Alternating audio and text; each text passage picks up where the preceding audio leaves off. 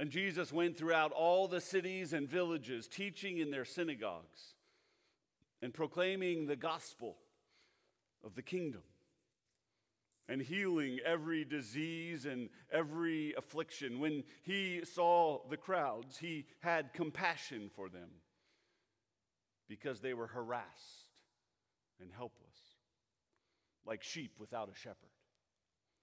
Then Jesus said to his disciples, The harvest is plentiful, but the laborers are few.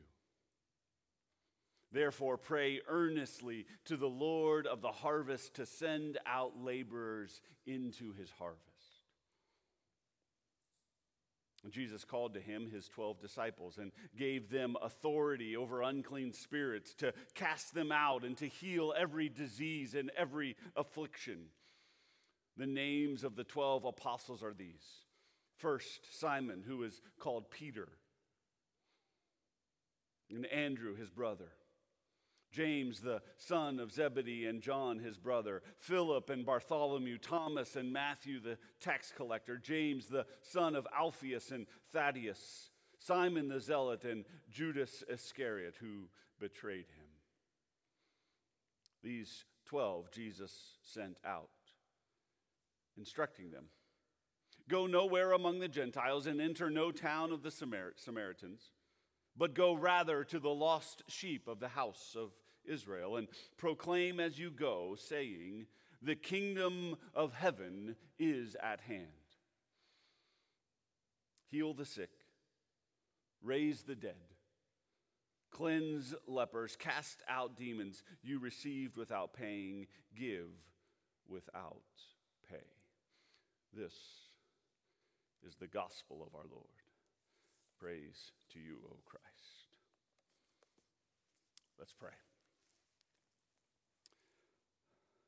Speak, Lord,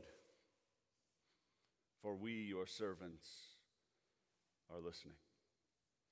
Open our hearts, our minds, our ears, our eyes for your word this day, that we might hear the calling you have on our lives, and that by your Holy Spirit, we too may go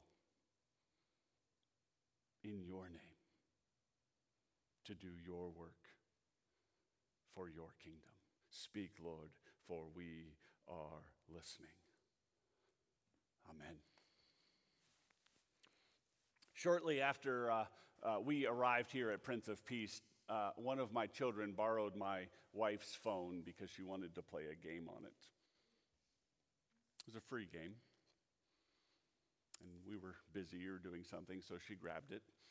And as those apps do, they offer opportunities for you to get things in the game, sometimes at a cost of money. This time, it didn't want money, it wanted information. And so my precious child went ahead and gave this game my wife's cell phone number.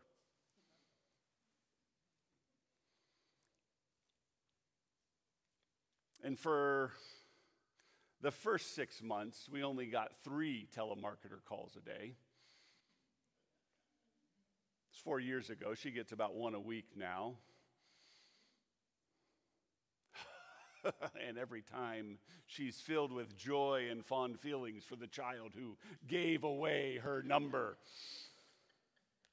I think my Father's Day gift was that my child gave my wife's number and not mine. I'm, um, I'm old enough to remember uh, that when someone called when I was younger, you had to answer the phone and say, Hello, Nesses, in order to learn who was on the other line. Remember those days? Some of you remember the party line when somebody was already on the phone when you picked it up. Right? Uh, somewhere in my, uh, my teens, this thing called caller ID appeared, and you could actually know who was calling before you picked up the phone. I felt like a god. right? Call screening is one of the greatest gifts in the world for telemarketers. But I think there's a, a, another component of them that is really, well, it's got a backsided weakness, right? Because we all screen our calls, don't we?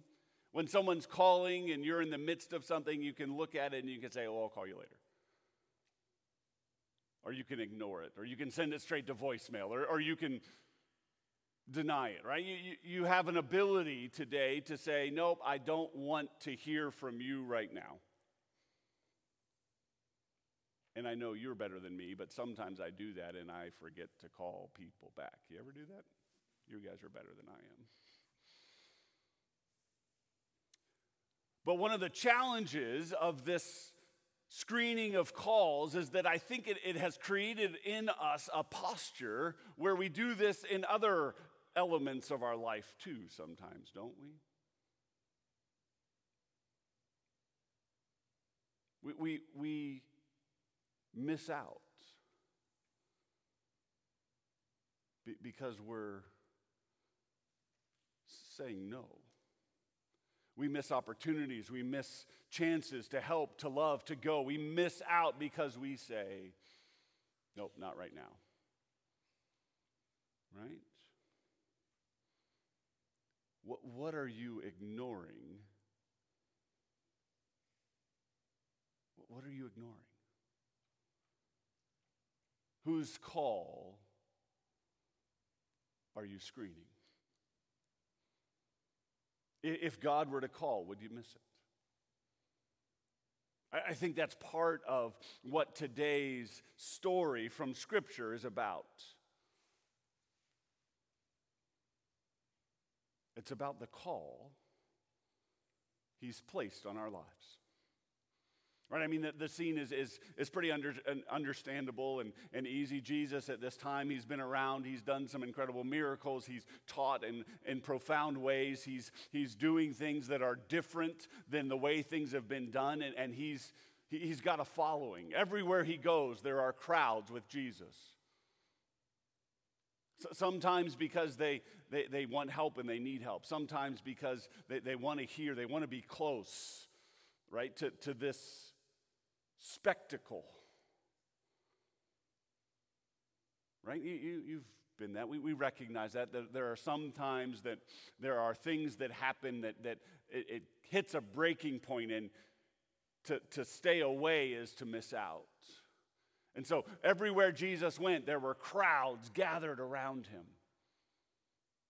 And it, it says over and over that, that Jesus does what Jesus does. He teaches.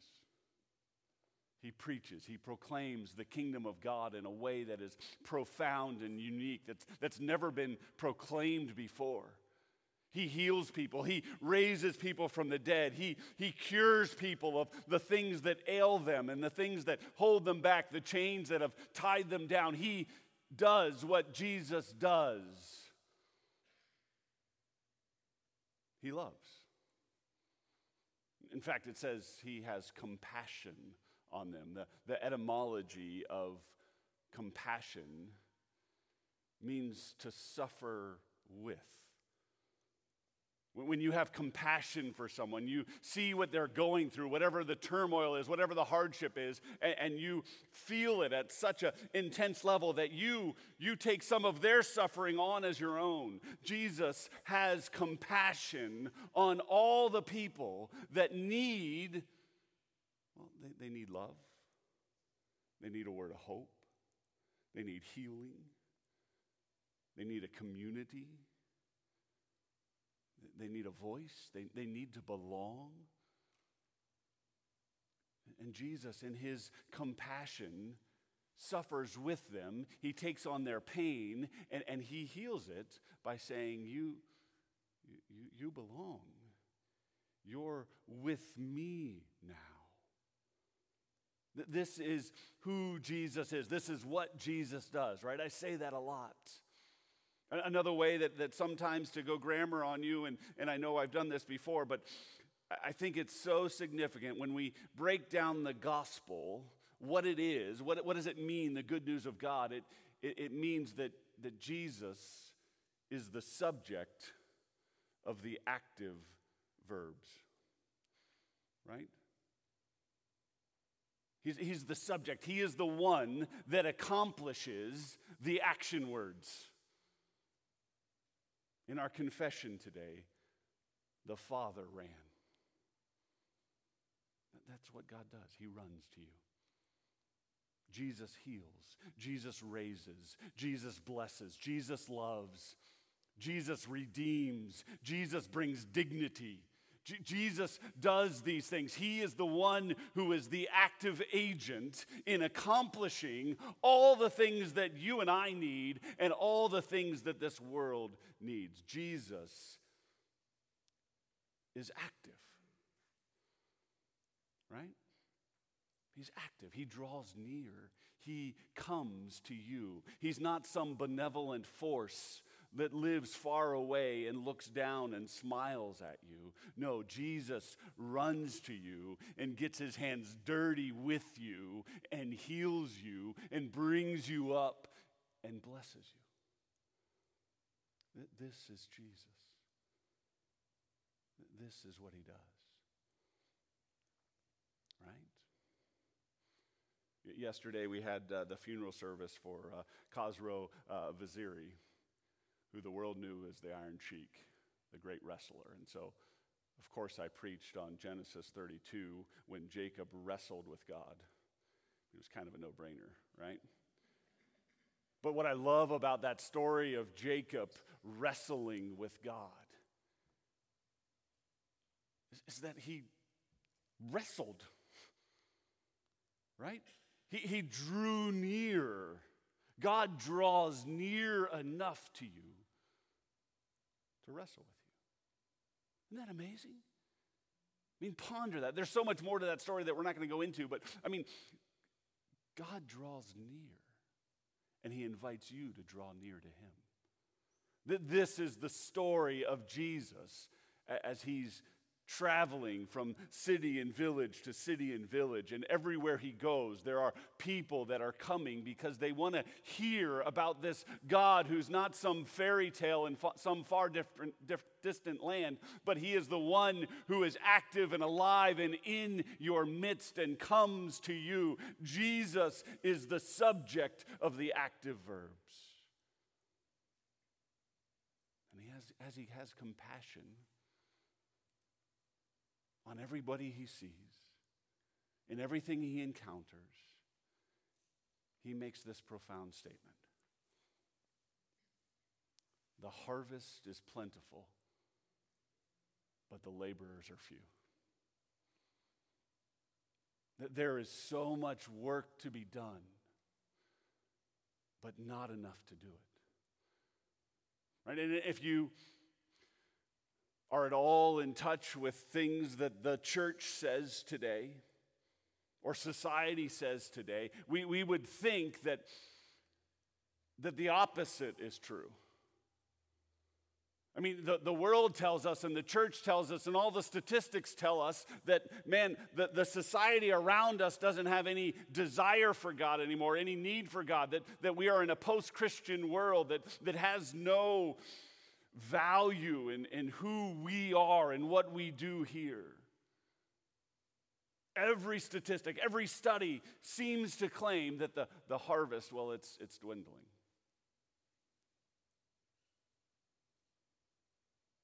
Hogwash. Absolute hogwash. The harvest is plentiful. You know, we've never, there's never been a generation, we've never lived in an era that is more connected than we are today. There's never been an era that is as connected as we are today. Right? It, it takes no time and no effort to know what celebrities have for breakfast right? Anybody with an opinion can share it. And if it's outlandish enough, our society gives them a megaphone to make it louder and broader. You can get to anywhere in the world in 24 hours. And you can have a video FaceTime conference with anyone in the world right now. We are more connected than we've ever been in this world. And every study tells us that we are more lonely than we've ever been.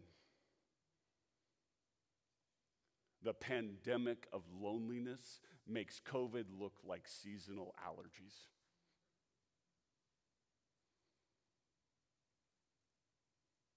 Loneliness. We are so isolated. We are so removed. We've replaced true connection with digital conversation.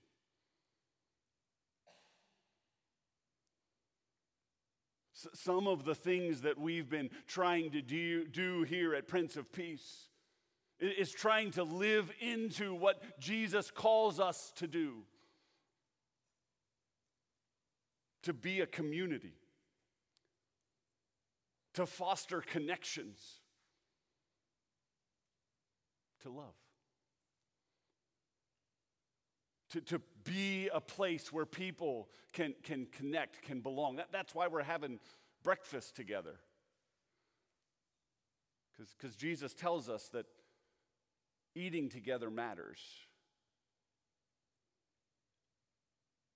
And in a DoorDash world, and in a world where families are going for every activity to the next, we don't eat together. So let's eat together because it matters because we want to know one another because Jesus knows us and he knows what he needs. And he says to us, Man, there are opportunities everywhere. The harvest is, is everywhere. There are places where, where people have needs. And guess what? He sends his disciples to meet those needs.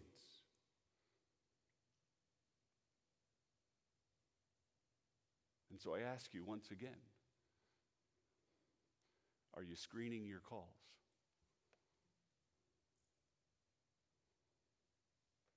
You saying, uh, not today? I'm worn out. I'm busy. I got better things to do. Or can we lean in once again to the way God works, the way His economy works, that, that when we are most depleted, the fastest way to be filled is to give everything we've got. As I, as I mentioned, we've got the, the mission trip leaving this coming Saturday. And I'm going to let you in on a secret that I think is probably the worst kept secret because I talk about it all the time. The reason I go on these trips that are exhausting, sleeping on an air mattress, my back is not meant for air mattresses these days, right? We're waking up early, we're staying up, having great conversations too late. If I don't get eight hours of sleep, I am a bear. I might get eight hours of sleep the whole week. The reason I go on these trips is because it's the most filling and fulfilling week of my year. Because in God's economy, when you give, He fills you. That, that's why we bless and love on the pregnancy center. Because there are people in crisis that need simple supplies. And, and we give them. And it blesses them and it blesses us. We, we had a, a woman come through the office uh, uh, last week who was in a, a world of hurt. She had just been through a whole ordeal. She just changed apartment. She didn't have anything. She didn't have food. She didn't have money. Her, her, she was, has a great job, but it just started. And so she needed some stuff, and we were ready to give her food. But she said, I don't even have pots and pans to cook. Guess what I have in the Ness household? An abundance of pots and pans. And so the next day I took her three pots and pans. I've been looking to get rid of pots and pans since I don't remember when.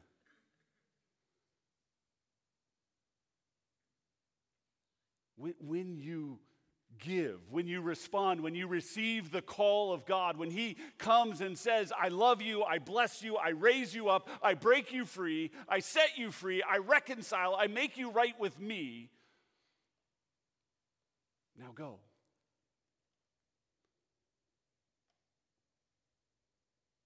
When do you stop screening the call?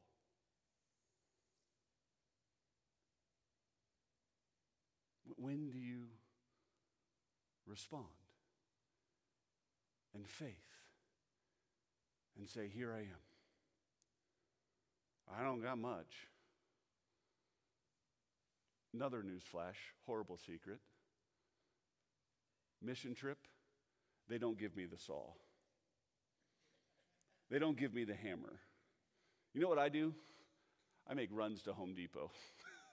and then I stand in the aisle looking for weeks saying, What do we need? Oh, it's on the other side of the store, th- right? I, I don't bring a whole lot to the table when it comes to building stuff. As I like to say, I have other gifts. Still looking for them, but I've got them somewhere, I know. I, it's not about your ability, it's not about what you bring, it's about your heart that loves. It's about your heart that gives. It's about your ability to listen when people need someone to talk to. It's about your ability to pick people up when they fall down. It's about your ability to sit with people when they want to stay seated. Have you ever been there? Man, there are times when people want to cheer me up and I just want to be miserable. You know what the best is? When someone sits next to me and doesn't say a thing and is just there. Can you be that person? That's our calling. That's what God wants from us. Will you be his workers? Will you answer the call? Right? He's not calling you because you're qualified. He's not calling you because you got it all figured out. You don't. He's calling you because it's His power made perfect in your weakness that is the display of God's grace that people need to receive. So pick up the phone when He calls, step out in faith. That's what we did this past Friday in my latest harebrained idea. Hey, let's go hang out at the park and love people. You should have seen the faces when I first expressed this to some of our staff. And there were aspects of the night that were different than maybe I envisioned. But man, there were aspects of it that I didn't see that were amazing. Go. Love. People need community. Can we be it? By God's grace, I think we can. So let's go. Pick up the phone when he calls and step out in faith.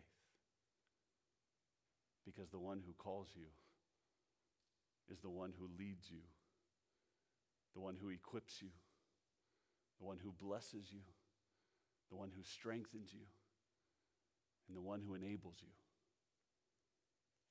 to do anything and everything at all. His name is Jesus, and He's for you. In the name of Christ. Amen.